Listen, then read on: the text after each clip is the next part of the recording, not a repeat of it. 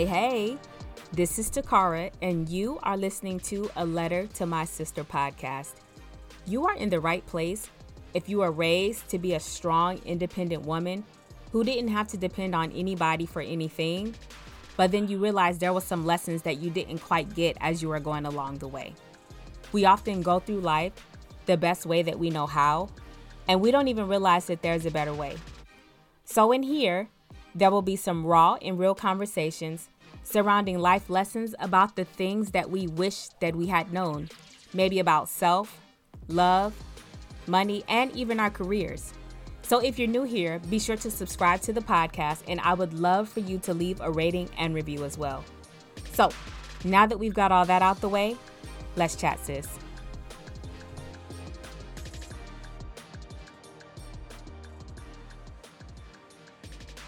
Hey, hey, welcome back to another episode of A Letter to My Sister podcast. To my existing subscribers, as I always say, thank you so much for coming back week after week. To the new folks, thank you for listening today. And I hope after the end of this, we can be friends. And as I've been saying, this is going to be a good one. I've got one of my Purpose to Platform sisters with me today, and we are going to have an awesome conversation. So, what I'm going to do is I'm going to read her bio for you first, and then after that, we'll kind of go into it. So, Jasmine Johnson is a writer, mentor, cancer survivor, and emotional wellness coach.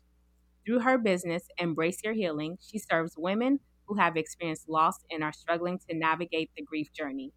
Her passion for supporting those who are grieving stems from her own extensive journey with loss over the course of her life. Among those losses, the most devastating was the death of her mother in 2016. Knowing that such a significant loss could cause her to lose her will to live, Jasmine made the choice to be intentional about obtaining support to process her grief in a healthy way. The freedom that she has experienced via therapy, grief support, and emotional and spiritual healing ignited a flame in her to support others in their journey to healing and wholeness.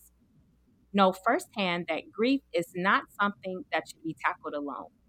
Utilizing her intentional healing method, Jasmine helps women to give language to their pain, embrace healing, and go from a place of simply surviving to thriving. So, Jasmine, welcome to A Letter to My Sister podcast. Thank you so much for having me, Takara. And how are you today? I am doing well. How about yourself? Pretty good, pretty good. So, you and I have already did what I call a pre-chat. Yes. the theme for the month is healing. And today I wanted to talk about grief and healing because with the pandemic and kind just with everything that has been going on, it seems like we have all experienced some kind of grief. So mm-hmm. either grief of the death of a loved one or even what I call grief of things just not working out the way that you thought that they would work out. So maybe this is not how you thought you would spend your summer. and you have to grieve those plans right. or whatever the case is. So I just knew that you would be the perfect person to come on to talk about grief and healing for today. Thank you. I appreciate that. And I look forward to this conversation. All right. So I think the first thing that I want to ask you is grief itself. Like I was saying, a lot of times we just think about grief in this kind of one box as far as losing a person. But how exactly do you define grief? I think it's the response to any form of loss that we've experienced. So it could be the loss of a job, it could be the loss of a loved one, it could be the ending of a relationship, it could be a dream derailed, it can be due to like a miscarriage or or something like that, but it's kind of just like our natural response to that loss. So whether it's this e- emotional overwhelm, whether it's feelings of sadness or depression, feeling isolated, all these different things. With navigating through the grief journey, I was looking at a quote and it was basically saying that the only way to get over grief is to grieve. Mm-hmm. I know a lot of people, you know, for for those that carry what I call sometimes like the strong woman complex, mm-hmm. you kind of keep everything in. You don't want to grieve. You don't want to show weakness, and so you do things to just you know keep you busy, mm-hmm. so you can just move on to the next, to the next, to the next. But I imagine over time that could actually start to weigh on someone. And I feel like if you don't grieve now, you're going to grieve at some point. And I don't know how it's going to come out, but it will come out. Mm-hmm. Absolutely.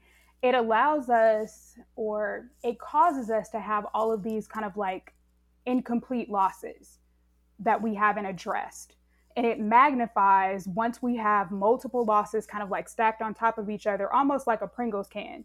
When you think about that, when the top pops, when there's that mm-hmm. extra pressure in there, or even even a soda can, if you shake it up and eventually once it has all of that pressure, it eventually mm-hmm. pops. And that's kind of what we do with our emotions if we keep tucking and we fail to like really just process or allow ourselves to feel what it is that we feel as a result of whatever this loss is, then eventually we will have these emotional outbursts at the most unopportune time. So we can't allow ourselves to continuously just kind of like tuck these feelings yeah, yeah. and emotions and just keep going on. And we may have these unhealthy coping um, patterns that we utilize, whether it's avoidance, whether it's drinking or sex or drugs or overeating or getting in um, relationships that may not be the healthiest for us or failing to put up boundaries, different things like that, in order to kind of like avoid what it is that we're really feeling and truly processing that.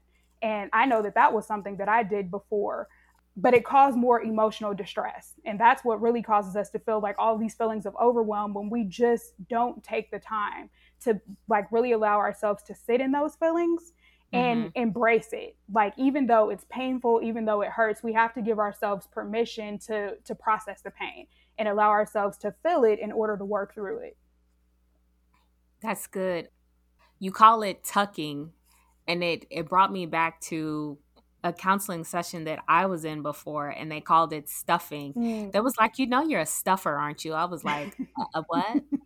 I said, "Yeah, you're you're a stuffer because you because what I was doing at the time is I was trying to keep everything at bay. Mm-hmm. So I was trying to kind of keep everything at peace that was going around me. I was trying to please everyone around me and something would happen and I would just try to brush it off, brush it off experienced the death of a loved one. And I'm like, all right, I got to keep pushing because if I fall, they're to fall. And then my counselor was like, yeah, but see, the thing is, when you stuff, eventually it has to come out. Mm-hmm. And they were like, you know, think of it like a stuffed animal. You can only stuff but so much in there. Eventually, you're going to stuff it too far to where everything is just going to explode. mm-hmm. like you were talking about, like the explosion of a soda can, and then it comes out at the absolute wrong time. Mm-hmm. But I didn't realize that I was stuffing until someone pointed it out to me. So, how would someone realize that they are stuffing, tucking, or even just kind of delaying the grief? That is a great question you really need to pay attention to how you handle difficult situations in your life. So, for instance, if it was a breakup, you went through a breakup and you didn't give yourself time to really just kind of like process the relationship. You know, what went wrong? Um, what went right? What are some mm-hmm. things that you want to take away from this relationship to help you in the future where maybe you can make a, a healthier decision going forward into the next relationship? thinking about did you do that? Did you take the time to do that? Did you create the space for you to do that? Or did you just jump into another relationship? And this relationship that you ended may have been toxic. It may have been mm-hmm. emotionally unhealthy. It may have been physically unhealthy, but you just jumped into another situation that may mirror similar characteristics of this other one. And you may, when you sit and look back, you may realize that this has been your pattern over time. Yeah, yeah, that's true because it's it's like we've got to do I don't know, it seems like the theme for the week of everything that I've been watching and listening to has been introspection. Mm. So they've all been like, well, before you do this, before you do that, you need to check yourself. Did you do this? Did you do that? Mm-hmm. So I completely get that part of it. Mm-hmm. Now, when we were in the Purpose to Platform program, the interesting spin that you took on it was, like you were saying, not only that of a loved one, but just the loss of something else. Mm-hmm. So, even going back to the relationships, like you just said, how would one deal with that? The loss of a, a, a friendship, a marriage, a job, even. I feel like all of those kind of would be kind of along the same realms, depending on the goals that you had or how you thought that it would end, and then for it to end abruptly. Mm-hmm. Then it's like you have to grieve that loss, or I, I, as I tell people sometimes you have to grieve the future that you thought you were going to have exactly. because now it's not going to be the way that you pictured it, the way maybe even the way that you put it on your vision board mm-hmm. and all the affirmations that you put on there, you know, to back up with it. Mm-hmm. The first step is to kind of like just be emotionally honest with yourself and kind of like take the time to process how do you feel as a result of that relationship, whatever type of relationship it was, ending. Once again, like if there were some things that went wrong, whether it was on your part or the other person's part, looking back, are there some things that you wish that you would have done differently? It sounds like what you are describing basically divorce. Okay. When everyone gets married, they're everyone is thinking forever. I don't think people go into a marriage intending to get a divorce. I, right. I don't think. right. Mm-hmm. So when you feel like this person is your forever and it happens that they're not, you now have to grieve because I'm a planner. Mm-hmm. So I now have to grieve how I thought my retirement was going to look like. I have to now grieve what I thought my home was going to look like. I have to grieve the the 2.5 kids that I thought that I would have by now. Right. Like everything is completely shifted because this one event has basically changed the entire trajectory of my future and how I had it planned according to my vision board. Mm-hmm. Mm-hmm. yes. Yes. I understand completely because I am quite the planner where I will have my whole life mapped out and have a whole bunch of different scenarios. And sometimes I have a hard time when the plan doesn't go as expected because I'm such the planner. And I think that's part of the problem. So even as we're taking the time to be honest about how we're feeling about the relationship ending, we have to think about um, what were the expectations that we had. So whether they were spoken and articulated or whether they were the ones that I just had in my mind. So even if me and my spouse weren't on the same page, but things that I expected of this relationship that didn't happen, so I have to be honest about how I'm feeling about that. You know what I mean? So a mm-hmm. lot of mm-hmm. times we I think we even judge our own emotions. So it's not even we well one component is we're worried about what other people may think about this relationship ended. They came to my wedding, everyone was here they were supporting us some of these people were ones that i was going to when we were going through issues within a mm-hmm. relationship maybe they thought that it wasn't going to work out and they gave you know feedback and i didn't take their feedback into consideration or whatever the case yeah. may be so one layer is i'm i'm worried about what they think about this relationship ending another component is i'm judging myself and I'm questioning whether or not I did what I should have done in this relationship. Does this make me a bad wife because it didn't work out? Does this make me a bad husband because this didn't work out? You know, mm-hmm. what does that say about me? And then also, we may compare ourselves to what someone else in a similar situation went through. So, even, okay, now that I'm going through this divorce, how I'm processing it, okay, I feel like I'm struggling more than I should be the relationship may have been bad for a couple of years so i should have saw this coming but why am i still struggling with coping with the aftermath of this i have a friend you know in our minds we're thinking i have a friend who went through a divorce and she seems like she got over it quickly so we mm-hmm. start comparing ourselves to someone else right. in a similar situation so i think we have to give ourselves grace to embrace our own story you know what i mean embrace mm-hmm. it feel it accept it and without judgment, without judgment, without criticism, and give ourselves compassion. The same compassion that we show other people, we often don't show ourselves. So I think that we have to do that in that process and then give ourselves space to truly process what happened here.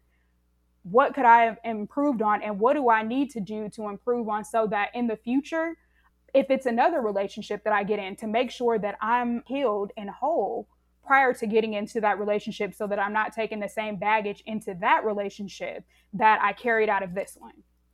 So, kind of like that honest exploration. Yeah, that's true. You know, the baggage, and sometimes I I don't know who who coined the term of it, but somebody said residue. Mm-hmm. And I'm like, oh that's yeah. Yeah, I was mm-hmm. like, that's a good term because sometimes it's not necessarily the baggage, but it's almost like the next person you choose you want to make sure like okay well because he did this i'm going to choose somebody that doesn't do that or because he did that i'm going to choose somebody that so it so you think that you're healed because maybe now you don't feel a particular way or you know you don't your head doesn't want to explode when right. somebody says their name or whatever but you're choosing your partner based off of what you don't want because right. you experienced that in the last one so you're like okay well i didn't like that they smoked so next time, I'm gonna make sure that I choose somebody that doesn't smoke. Right. Like, well, okay, sis, is that logical? Right. Do, like, do you mind if somebody smokes, or do you just not like smoking, and that's what you right. accepted? Mm-hmm. So yeah, um, residue. What I was like, wow, residue. Yeah. Yeah, that's a good one. Residue even what you just said about smokers, like thinking about if that's one of the issues that they feel like, okay, well, because of the experience that I had with this previous person that I was in a relationship with that was a smoker, I don't want to date any more smokers. Is there particular characteristics that you've um, kind of like formulated in your mind that are attached to smokers? Right, or was it right. this one person who happened to smoke that had these characteristics that you don't like? Yeah, yeah, that's good. It's like you got to be you got to be careful about that. Like you lump everybody into the same boat, and you're like, I'm just done with all of them. Yes. They're all trash. Mm-hmm. No more. yes. Mm-hmm. But it was just like it was just a character flaw. That's all it was. Was just Absolutely. one major character flaw. Mm-hmm. Thinking about what you just said too, it made me think about we get so caught up in based on traits that we didn't like in you know certain people that we may be in a relationship or in a community with that we kind of like use that as the baseline for future relationships but instead of looking at what we don't want i think we need to be more clear and take the time to reflect on what do we want mm-hmm. in a mm-hmm. significant other what characteristics do we want them to possess even in a friendship you know what type of people what characteristics do i want my friends to have and possess yeah yeah exactly i was listening to another podcast earlier today and that that's exactly what they were saying is that we spend so much time focusing on what we don't want. We tend to get more of that because that's all that we've trained our brain to do is focus on the negative. Mm-hmm. but what this guy said is he basically wrote down everything that he was looking for in a future mate. He wrote down the entire list wrote it all down so then that way, when he did come across another person, he would just compare them to the list and mm-hmm. say, oh, okay, well, does she have da da da da da da da da da? No? Yes? No? All right, move on, go to the next one. But from writing the list, they focus solely on positive traits, attributes, and characteristics. Mm-hmm. And that's it. So yeah, that's a really good point that you made about that. Like you just got to focus on on uh basically the positive. Right. The list thing is tricky too because I will say I was a list person in the past, uh-huh. and I had an extensive list. I think the original version would probably had about twenty characteristics, uh-huh. and I uh-huh. remember, look, my mom and my brother. My mom was okay with it because she was like, "Okay, I want you to be a lot more specific with the type of mate that you end up with." Uh-huh. But my brother and kind of some of my friends was like, "You might want to narrow this down a little bit more and be really clear. Like maybe narrow it down to like five characteristics that you really want in a significant other." However what I found before was I did enter this previous relationship with someone who fit this list and they looked good on paper. Mm-hmm. However, once I got in that relationship and you kind of peel back the layers, like it was like, okay, this just looks good on paper, but this yeah, isn't it. That's a good one. so that can be tricky. Mm-hmm. Yeah, that's true. Man, how I'm trying to describe because I was in I was in this this group and what they were saying is that if you do write out a list, you have to describe what that looks like to you. Mm. So a lot of times, and I don't even know how we got here, but anyway, oh, we're here. we're here. So, um, so like for instance, you may say, "All right, I want someone that loves me." Mm-hmm. That's very generic. Yes. That's I love ice cream as well. But, you know, mm-hmm. ice cream person, hmm, how does that look? So what they were saying is, okay, dig deeper. What mm-hmm. does that look like for that person to love you? What does what does what does that look like in your eyes? Mm-hmm. And if I were to say, well, I want someone that's fun, okay, what do you mean by fun? Right. Do you do you want someone that you know believes in like drag racing kind of fun, jumping out of a plane kind of fun, right? Spontaneity kind of fun, mm-hmm. going to a comedy show kind of fun. Right. So they were like, you need to be very specific and very clear because, like you were saying, for your list, yeah, you could fit these things on my list, but then once you peel back the layers, you'd be like, oh no, no, no, no, yeah, this ain't it this ain't it, buddy. This is not what I thought. This is not giving what it was supposed to give at all.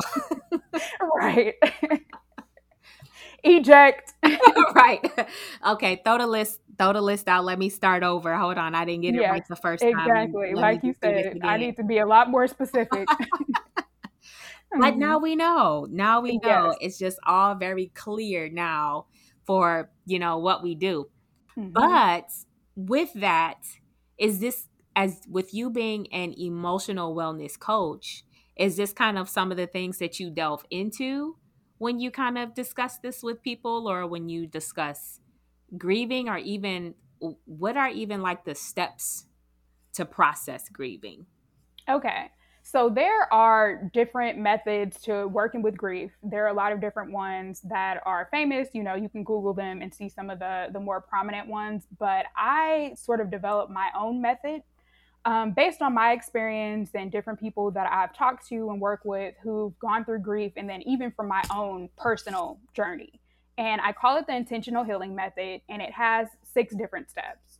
So the first step is really compassion, learning to show compassion toward ourselves and others who may also be on the grief journey. So a lot of times we find it easier to show compassion to someone else in their situation but we have to be more mindful of giving ourselves grace. And like I mentioned earlier, not comparing your grief journey to someone else's, you know what I mean? Or judging yourself because of how you feel or how you're handling everything, knowing that we all, or not necessarily we all, but two people can be going through the same exact experience. We can be in the same family going through the same experience, but we handle it differently and that doesn't mean that one way is right, um, right and one way is wrong but it's just we process it differently. So giving yourself like the grace and space to process it the way that you need to you know and embracing your own unique grief journey without judgment or comparison.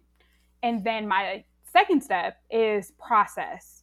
And that's where you truly begin to process and give language to your pain you allow yourself to feel what you feel. You remove the mask because a lot of times, like we said before, we either hide our emotions, we don't want to show them. Maybe we feel as though our grief is too heavy for our loved ones or they're not really giving us the stuff that we need. So we're hiding that. We're putting on this brave front and pretending like we're okay when internally we may be dying inside. You know what I mean? And we're mm-hmm. just crying out for someone to just like see how much pain we're in. So at this stage, I'm encouraging my my clients or the people that I work with to truly just remove that mask. Allow yourself to feel what you feel and be emotionally honest. You can't heal from what you fail to acknowledge. So just giving yourself the space to acknowledge what you feel. And some people who are grieving, one, they may not even associate it with grief and they have a hard time even giving language to whatever it is that they're feeling. Mm-hmm. So helping them to like truly give language to that pain and whatever it is that they're feeling and embrace it, kind of like lean into it so that they can work through it. Okay, and I'm going to pause you before you go to step three. It okay. sounds like you were about to go there. So, as far as for processing, what I have found for some people is they are afraid of the emotion that will come out. Yes. So if they're afraid of the emotion that come out, how then does one process? Mm-hmm. if they're scared of what they might do. I mean, because, you know, some people tend to react in anger and mm-hmm. so they don't want to. And then that's why they hold it in. Maybe that's why they have all these rage rooms now where you can just go and pay and tear some stuff. I want to go to one of those. I think I need to. I have some pent up stuff, especially from all last year. Look, I need to get it out. So, yes, that's why they're creating more creative ways for us to release all of that anger, frustration, and tension. Mm hmm. Mm hmm. I was but like, I, man, yeah, okay. but you kind of have to go at the person's pace. You know what I mean? Like, I understand that it can be scary and overwhelming and even thinking about maybe past experiences that may be one of the reasons that they're afraid to kind of like allow themselves to be emotionally vulnerable and truly feel what they feel or maybe their their family has a history of anger and aggression and they've seen how it looks when you kind of like unpack all of that and they're afraid of that. So i think kind of like starting where they are. So it's not about where you want them to be or where you think they should be. Mm-hmm. starting where they are and kind of like exploring like okay well what is it that you're afraid of in this instance? If you do let go of this you know if you do allow this to come to the surface what are you afraid will happen? And kind of like working through that. Okay so if we start to unpack that little by little, what will this look like? What are some tools that we can put in place so that you still feel safe and are able to do that in a safe way? So maybe it is going to one of these, you know, anger and aggression rooms or mm-hmm. finding mm-hmm. other ways for you to be able to kind of like let out some of that that tension and kind of like have that emotional release but do it in a healthy way so that you don't feel like you're going to fall apart when you do it or so that you won't do it at you know uh, a time that's not a good situation for you. Yeah, yeah. Okay. And then um, step three is locate. So that's truly learning about the stages of grief and being able to identify where you are in these stages. So a lot of people think that grief is kind of like this linear journey and or they think that it's an end destination and it is more so a journey. It may be a lifelong journey for you and we don't go in this straight line it may look like this, where we're going in these zigzags. We may be going backwards. It may seem as though we've made a lot of progress. And then something may happen to trigger us where we may go back four steps or go back to one of the earlier stages of grief. You know what I mean? And mm-hmm. that could be something like it could be a holiday um, that maybe it was like your anniversary, you and your husband's anniversary. Mm-hmm. And then that time of year comes around and you find yourself getting depressed and you realize that this happens every year around this time Mm-hmm. Or it could be a birthday. Your loved one that you used to be with, whether they passed away or they're just no longer in your life, maybe that was a time that they celebrated you and it used to be a very fun occasion. And now you find yourself like you don't have anyone to celebrate your birthday with. So you find yourself starting to feel sad or depressed around your birthday. So just being mindful of different things like that and kind of like understanding that it's not a linear journey. You know, it may go up and down. You're going to have some some bumps in the road, but just understanding what those stages of grief are and what they can look like and what are some of the triggers that you may experience and helping you to truly put like a plan in place and some develop some coping skills if those triggers occur. And then step four is faith. I feel like faith is one of the most important or cornerstones of this whole system where it's truly the foundation of our hope I, I think that's what gives us the assurance that a lot of times when people are grieving, they feel as though things are never going to get better. And faith is what assures us that things can get better and that they will get better, despite what it looks like, despite what it feels like right now, like things will get better over time. So, in this stage, I really um, help the clients to um, explore what role does faith play in their life? And even in their grief experience, is it causing them to intensify their grief? Is it helping or hindering that process? You know what I mean? So, really exploring what role does faith play in their grief process. And then the next step is support, helping them to truly identify like what type of support do they need in order to heal in a healthy manner. And it also allows us to explore like what is their current support system? Do they have a support system? Do they have people in place that can support them on this journey? Or even if it's something that they need, they realize that they don't have healthy boundaries in their life. That may be something that, you know, we need to work on to help them to put those things into place. And then the final step is getting to a place of acceptance. So that's where we come to terms with our past. So maybe things didn't go the way that we expected them to. Maybe there are some things that happened that we regret, um, things that we wish that we could have done different. But we have to get to a point where we kind of like make peace with the past and then even get to a place where we have to accept what is like our current reality maybe this person is no longer in our life this relationship ended this job ended but truly reaching a place of okay this is reality and i have to accept that and then getting to a place where we can envision our desired future so that i'm not stuck in position i'm not stuck in this place of hurt but so that i can actually like what do i envision my future to be and how what are the steps that i can take to help me to get to that point Okay. So I saved my two questions. I was like, maybe she'll get to them. So my first question is we all find ways to cope, and we do know that there are unhealthy ways of coping. Is there some kind of okay, well, let me just give an example. Maybe that'll be easier. So, in my family, we celebrate birthdays of those that have passed on. Mm-hmm. And for us, that's kind of our way of celebrating them, thinking about them. Like literally, it is a celebration as if they are still alive. Mm-hmm. We just come to get together. It's like a whole family barbecue. Everybody feels good. But I wonder though if even though that's that may be my way of coping, maybe for someone else, if it were another family, that might be too painful mm-hmm. for them to say, okay, look, I I cannot. Mm-hmm. This is this is not good for me. Mm-hmm. So then how does one navigate for instance, if the family wants you to come together because we're going to go celebrate mm-hmm. grandma, you know, for her birthday, but for the other family member or for another person, this is too painful for me to handle. Mm-hmm. I think at that point, this particular person would need to kind of like develop the courage to be able to honestly have a conversation with the other family members and just express how that makes them feel. Like, even though this is a joyous occasion and everyone else may find um, comfort in being able to celebrate, you know, our loved one once her birthday comes, it's painful for me and I'm having a hard time dealing with that. So it's a bit triggering for me. So for now, until I feel like I'm at a better place, I would prefer not to engage in the birthday celebration, but I will mm-hmm. still celebrate her in my own way. So that doesn't mean that I'm dishonoring her memory. That doesn't mean that, you know, I'm not celebrating her. Just I need to celebrate her in my own way right now because the way that, you know, corporately, it's a bit much for me at this point. That's a good takeaway. And then the other one, the other thought that came to my mind was I feel like there could be two different sets of circumstances for grief. So let's say if I have a parent that passes away.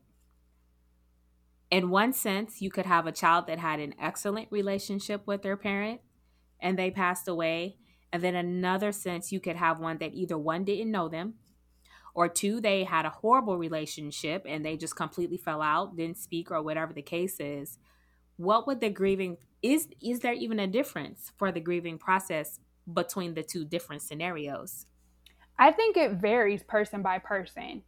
Um, it could be different, but it could be the same because I've heard that people who may not have even been raised or even knew the biological parent once they passed away, they they still had the same grief process where they grieved as if this was a parent who raised them. So mm. even if it's within the same household and maybe one has a great relationship with the parent and the other one doesn't, they may have a similar grief experience or they may not. One may be more intensified, one may not be. You know, they may have less feelings in, they may not necessarily have a reduced sense of pain that they're going through, but they may process it differently because some mm-hmm. people, like we said, internalize the pain and other people are more, you know, vocal, outspoken, they show it more. And I think right. that's one of the things too that I wanted to point out. I think we often attribute how someone behaves. So if you look like you're sad, then you're grieving If you're not mm-hmm. showing emotion, then that person isn't grieving and they don't care.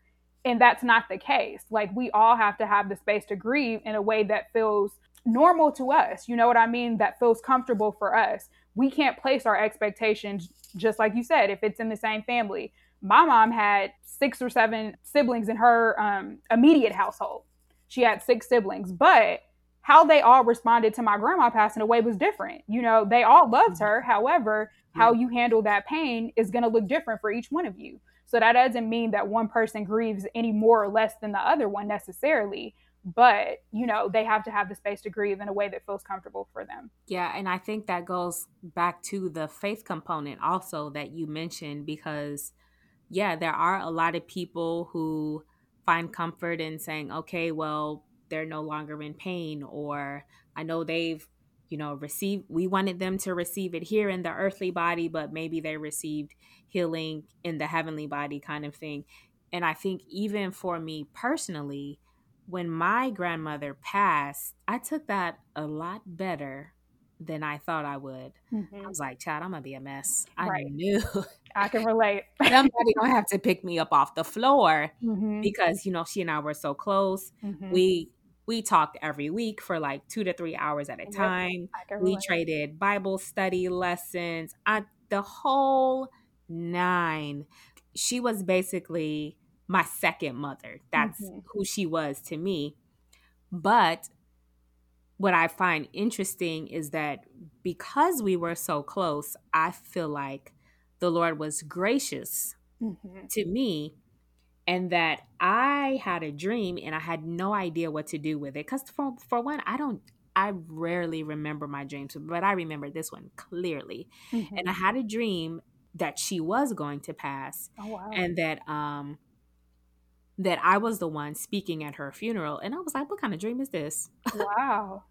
and and strangely enough, I had that dream and then a few I think I don't even think it was a month later she was diagnosed with cancer. Mm-hmm. And then she was like, you know, but I, you know, I she was like, I don't have any um, I don't have any fear about it. I don't have any pain about it. And I was like, okay.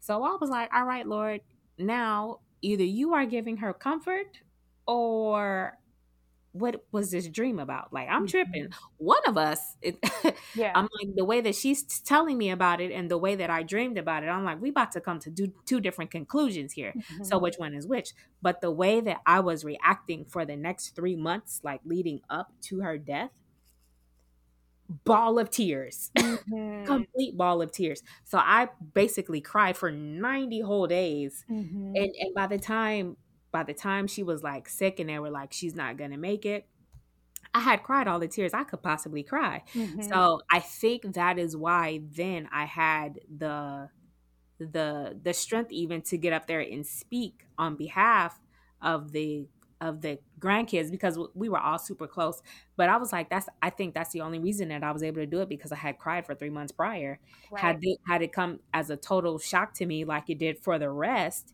mm-hmm. then I was like, I don't know if I absolutely would have been able to do it or even function at all. Mm-hmm. So then looping all the way back to when you were saying, as far as emotions, I think sometimes too, if you are commonly the person who seemingly has it all together, and then because people don't see you crying or they're they're they're not quite sure if you're or no better yet i'm going to say that because they don't see you crying they assume that you are okay right sometimes i think that's a dangerous place to be in too so we don't have the conversation with people to say are you okay mm-hmm. i mean you look fine to me but i'm going to ask the question are you really okay right. versus we wait till somebody has had a complete meltdown then right. Like, oh what you're happened? not well yeah yeah Yes. and it's like, did anyone check in on them prior to this point? That's so um, profound that you pointed that out because I remember I have a cousin who passed away last year and it happened kind of like unexpectedly. He had a heart attack. Um, things didn't go well. He was in a coma and ultimately he ended up passing away. But both of his parents had passed away like two years before that within like a six to eight month span. Mm. And I remember um, I spoke at his dad's funeral and I ended up saying, like, check in on him. You know what I mean? Like a lot mm-hmm. of you may not know, but his mother just passed away prior to this. And he wasn't his dad's only child at the time, but he was the only living child. Yeah, yeah. And it's like people seem like they have it all together, but internally they may be dying inside. You know what I mean? Mm-hmm. So don't assume just because you see someone on social media posting or on vacation that they're fine when they may be miserable. And these are all ways to try to project and pretend like everything is okay when it's not. So when they come to mind, that may be God placing them on your heart to reach out to them because He knows that something is going on. You know what I mean? Mm-hmm. So don't just assume that someone is okay. Like you said, reach out to them, check in on them, especially people that you know who are going through like a difficult time, or even if there's like a, a significant date that's about to come up, like a death date, a birthday, Mother's Day, Father's Day, you know, all these significant times, if you know someone who's gone through something painful or lost one of these loved ones um, who these dates may significantly impact, reach out to them and see what's going on and make sure that they're okay. Yeah, that that's true. And strangely enough, what I've noticed about me is I don't remember anybody's death date. Mm-hmm even my grandmother i can tell you the time frame mm-hmm. because it was around my birthday but if you ask me the exact day i can't tell you mm-hmm. but i purposely do that because i don't want to remember right mm-hmm. i don't that's not something i want to think about now do i know when the when her birthday is coming up right absolutely right. i certainly do know when her birthday is coming up but i purposely do not remember death like i I I have obituaries, but they're all in a folder, tucked away mm-hmm. somewhere. Mm-hmm. And I have it just Same. because I have it. Right. But I don't have it like out or, you know, anywhere where I can easily access it because I'm like, if I do that, I feel like that would just kind of mess with my mental all right. day. Mm-hmm. I get it. And I think some people, those things stand out to them more than others because I realize there's some people, even like in my family, we've experienced a lot of deaths over the course of the years. And some people remember everybody's death date. They're posting mm-hmm. about it on social media. They're yeah. reminding everyone else. And then other ones are like, oh, like you said, I just know when the time comes, but I don't know the mm-hmm. date. And I'm not focused on the date. I would rather reflect on their birthday because that's a happier time for me rather than yeah. reflecting on the day that they passed away. Right. Yeah. Very true. Very true. There was something I was going to say, but I don't remember. So clearly it was not important. wasn't important at all. Okay. So, um, you are a cancer survivor. I am. So I'm very interested in that because number one, you're young. Mm-hmm. And two, again, as we've been talking about, going through this grief of how we thought life was supposed to be, right? Or how we anticipated life to be how did you work your way through your through your diagnosis? And and how would you lead someone else through that for other people that may be going through that journey right now? Mm-hmm. that was a very scary time. I was 24 about to turn 25 when i was diagnosed and I had never been sick with anything. I had never broken anything, never sprained anything. So this was a complete surprise. I never had surgery or anything like that. So it was very confusing.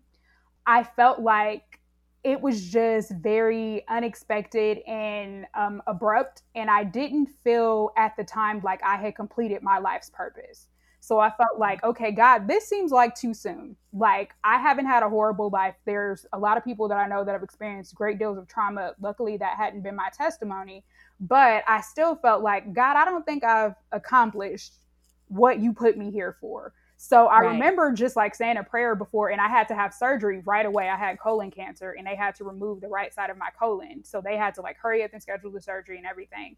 And I just remember praying to him saying that I don't feel like this is the end. However, if it is, I thank you, you know, because I've had a good life up until this point. However, if it's mm-hmm. not, I need you to show me what I'm here for. What is my mm. purpose? Because I don't think I've accomplished it. So if I survive this, show me what my purpose is. And I think that was what part, what was one of the things that kind of like anchored me in the mm-hmm. aftermath of this diagnosis. So then is when I like gave my life to Christ, I accepted Christ. And I it was almost like my life completely transformed where I think I had a lot of like anger and kind of like frustration and all this other stuff that I went through prior to that. And I think at that point, I realized that a lot of the stuff that we deal with in life, it really isn't that significant in the grand scheme of things. We spend yeah. years and decades and all this other stuff like holding on to hurt and unforgiveness and holding grudges against like family members and all this other stuff when we could die. You know what I mean? Like yeah. unexpectedly, right. like it's not worth it. And then you live with this regret if you live um if you lose someone unexpectedly so i felt like i no longer want to carry this stuff you know what i mean like it's not important to me anymore so i think during that time i just continued to like press into my faith and truly just like trust god and allow him to like guide my steps. So i did go through like depression and times that i felt like like isolating myself while i was going through chemo. I had to be off from work for about like a year or so after that. But i tried to really just go deeper in my faith. So really like studying the Bible, applying it to my life, spending more time in prayer. I'm a journaler and I'm very like into like introspection and mm-hmm, um, mm-hmm. self-assessment and different things like that. So I spent more time like journaling. I would have these random dreams. I've always been a dreamer, but I would have like just weird dreams to the point that I didn't even want to dream anymore at the time. But I started like writing down the dreams and paying more attention to like what they meant. I started like researching what the dreams meant. I had like some dream books and different things like that. But really trying to like document the process too and try to find meaning in why did I go through this experience? Like I, I didn't feel as though God caused it, but I felt as though he allowed that process to get my attention it helped me to be more intentional about my life, what I'm here for, and actually like figuring out what my purpose was. And let me just say, as a nurse, speaking as a nurse, for you to have colon cancer at 24, eh, that's highly unusual. Mm-hmm. Extreme. That's like that doesn't even normally come along till like 50. Right. Mhm. And then on top of that, just based on what you're saying, it sounds like it was caught reasonably early. Yeah, it was in stage 2. And it felt like up until that point um I had some signs that showed like something was going on. And at that point, I didn't really like going to the doctor. So I would kind of like avoid, I would dang near have to be dead to like go to the doctor. Yeah, yeah. And it felt, it got to the point like it progressed from like May through August is when I had these symptoms and when they first started and then they like intensified. So actually prior to then, but when it got bad, where it literally started to feel as though my body was shutting down. And that's when mm-hmm. I finally agreed to let them do the colonoscopy, still not thinking that they were going to find anything. It was completely shocked when they were like, it's cancer. Like, what? How does that happen? Yeah. Which, uh, which again is still blowing my mind because for most people, even just based off what you've told me your signs and symptoms were, that's stage three and four. Mm-hmm. For most people, by the time they actually start experiencing those symptoms and knowing that, hmm, something is off, but you're having these signs and symptoms in stage two, which to me already tells me that you were protected for you to even experience that so early because most people are like no i didn't even i didn't even feel anything till a month ago and right. then they're diagnosed at like stage four and you're right. like oh my goodness look and then terminal yeah mm-hmm. exactly mm-hmm and I, it's crazy because I started meeting like other people. I had never even heard of colon cancer prior to being diagnosed with this. So I was like, what the heck is this? Yeah. What is going on? And then I started meeting other people who had like the same diagnosis. So we were kind of like comparing symptoms that we had prior to when kind of like discussing what was working and what wasn't working. But that experience caused me to be more intentional about my body. Um, paying yeah. attention to like what's going on. So that's advice that I would give anybody, period, whether you have cancer or anything else be mindful of what's going on in your body. Pay attention to how you feel. Pay attention to how different things make you feel, whether it's certain um, things that you're eating. Is it disrupting your body, your digestive system, like anything else? Like, is it making you feel lethargic? Because that's how I was feeling with a lot of stuff that I was like eating. And after that, like, I that experience taught me that I'm my biggest advocate. These doctors oh, yeah. may not believe stuff that you're saying. They may try to say, "Oh, we don't find anything," because going back to my childhood, from the time that I was like a baby, I've always had issues with um, like my bowels. So, mm-hmm. and my mom used to have to take me to the doctor and different things like that. And they just kept saying, like, oh, nothing's wrong. She just doesn't eat a lot. So, this is why she's not eliminating properly or just different things like that. So, my mom had a lot of guilt once this diagnosis came out where she's like is this something that i should have discovered earlier? Was mm-hmm. something really going on back then? And they just weren't giving me you know the right feedback and they weren't checking for the right things so learn to be your own advocate. Pay attention to what's going on with your body. If you know you know how you feel. So regardless of whether or not the doctor believes you get a second opinion. Go to another doctor. But you know you have to advocate for yourself. You have to speak up don't just accept just because they're a medical professional that they know what's best for you or you know um, oh they know what's going on. No they don't. You know how you feel. They will try yeah. to tell you that nothing is wrong when it you may be dying. You know what i mean? Yeah, so yeah. and then even make the lifestyle changes after that i felt as though they should have like referred me to like a nutritionist or something like that and it was just like oh good luck you know you can continue your life presume as you know your regular scheduled program and it was mm-hmm. like uh no life is very different right now and this isn't working like the old way of doing things it wasn't working then so it's definitely right. not working now so i had to um pay attention to like what my body didn't like and start eliminating things where I had to change my diet. I ended up cutting out like meat and poultry. So I've been pescatarian for years. If I didn't like seafood, I would actually be vegetarian or vegan. But mm-hmm. I noticed that that made a huge impact on like my mood and even like my energy level and even yeah. like, um, just how my body felt in general, where I had less abdominal issues once I cut a lot of that stuff out. Yeah. I am a proponent of nutrition. Mm-hmm. Do I have the best diet? No, I don't. I am a work in progress, but I am a huge component of people diagnosed with any kind of terminal illness mm-hmm. or people either on the mends of that mm-hmm.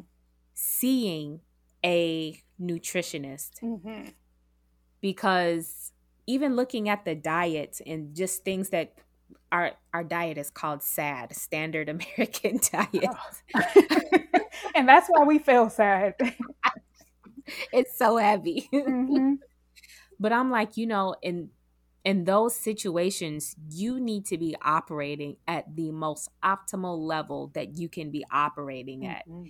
And you can't do that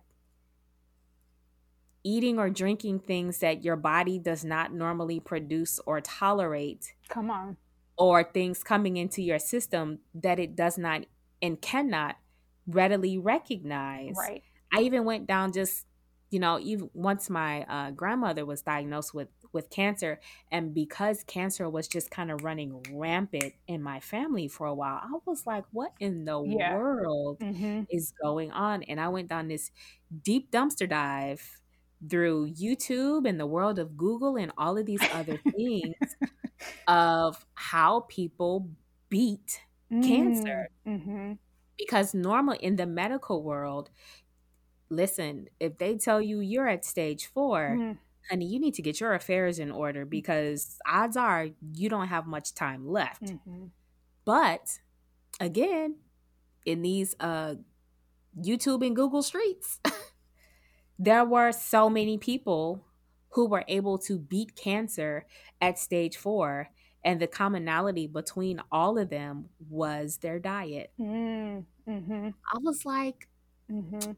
there's something to this. Yes. There is something to this. Mm-hmm. So, um, yeah, I and and because of that too, people have ministries have been birthed, businesses have been birthed because now you know as as a, a, churchy people say you now have because you have gone through it you can now lead others through it as well. You now have your healing ministry in order right. to take people from one point mm-hmm. to the next. Right. Mm-hmm. Yes. Yeah. We have been all over the place but I like it They're gonna have fun listening to this episode. we we still talked about grief. We still talked about healing. Mm. It was in there. Okay, mm. listen, we we gonna heal you, mind, body, and spirit in this episode. Come That's on. Mm-hmm. Yes. mm-hmm. and see, even with that, the faith component came into play. That was part of the healing process. Yes, and that ended up being the anchor. Hello there it is. It all comes together. Mm-hmm. It all mm-hmm. comes together. Yes. All right, Jasmine. As an emotional wellness coach, I don't want to keep you here all day. This has been a fantastic conversation. Do you have any words of wisdom or any final words for anyone who is going through the grief process, or maybe they relate to what you said and maybe they do realize that they're actually not processing their grief or they're just kind of tucking it away, what should they be doing or how do they even start to unpack that? My biggest tip would be know that what you're experiencing is normal. You are not the only person that's feeling the way that you feel. It's okay to feel how you feel. You know, acknowledge it, embrace it. Um, you have to get to a place where you can be honest about how you feel, but also don't be afraid to get support. You know, from my own experience, from going through cancer, from dealing with different things ending, relationships ending, dealing with um, the death of loved ones, and different things like that, I don't feel as though grief is a journey that should be traveled alone. So don't be afraid to reach out for support. So whether it's myself, whether it's a support group, whether it is a therapist, don't be afraid to reach out. Okay, so I like what you said there. Journey, um, not journey. Grief is a journey that should not be traveled alone. I like that. So, with that being said, with you being an emotional wellness coach, if anyone has resonated with what you said and they do find that they are traveling this journey alone and need some assistance, how can the good people get in contact with you? They can reach out to me on Instagram. My Instagram handle is Jasmine, J A S M I N E underscore M as in Mary underscore Johnson, J O H N S O N. And I would love to hear from you guys. So don't be afraid to send me a DM and let me know if there was anything that stood out to you regarding this episode or just any of your takeaways. And if you feel as though I can support you in any way or you're inter- interested in finding out about coaching or how you could work with me and how I can support you, feel free to send me a message and we can start the discussion. All right. Well, Jasmine, thank you so much for coming by a letter to my sister podcast. I have really enjoyed our discussion and we took it from A to Z. Thank you so much we, for having me. Not a problem. And I will definitely be sure to put her information into the show notes as well if you all missed it so that you can get in touch with Jasmine and just kind of remember some of the key points that she said is that number one, this is a journey that you should not be traveling alone. You need someone to kind of guide you through it or come with you on that. Or if you know someone who could be grieving, even though it doesn't look the way that you think that it might, still reach out to them, still ask them if they're okay, and just kind of have the conversation with them and just kind of do a check in for all your people and another thing that she said is if the person pops up in your mind, there's a reason for that. So make sure you reach out to them. Yes. So, again, thank you guys so much for tuning in today. I hope that you really got something. Please be sure to number one, follow Jasmine, and then rate, comment, and subscribe to the podcast. And until next time, bye.